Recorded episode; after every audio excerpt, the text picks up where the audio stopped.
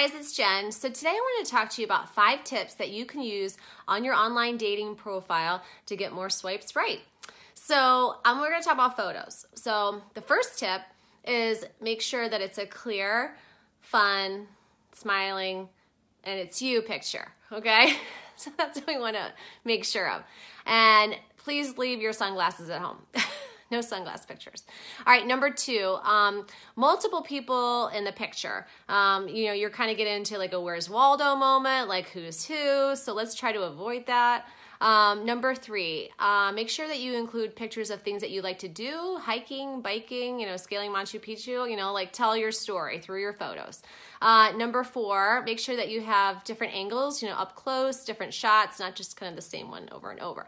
Um, and then the last one, no bathroom selfies, please. Okay. So there's your tips. We'll talk to you soon.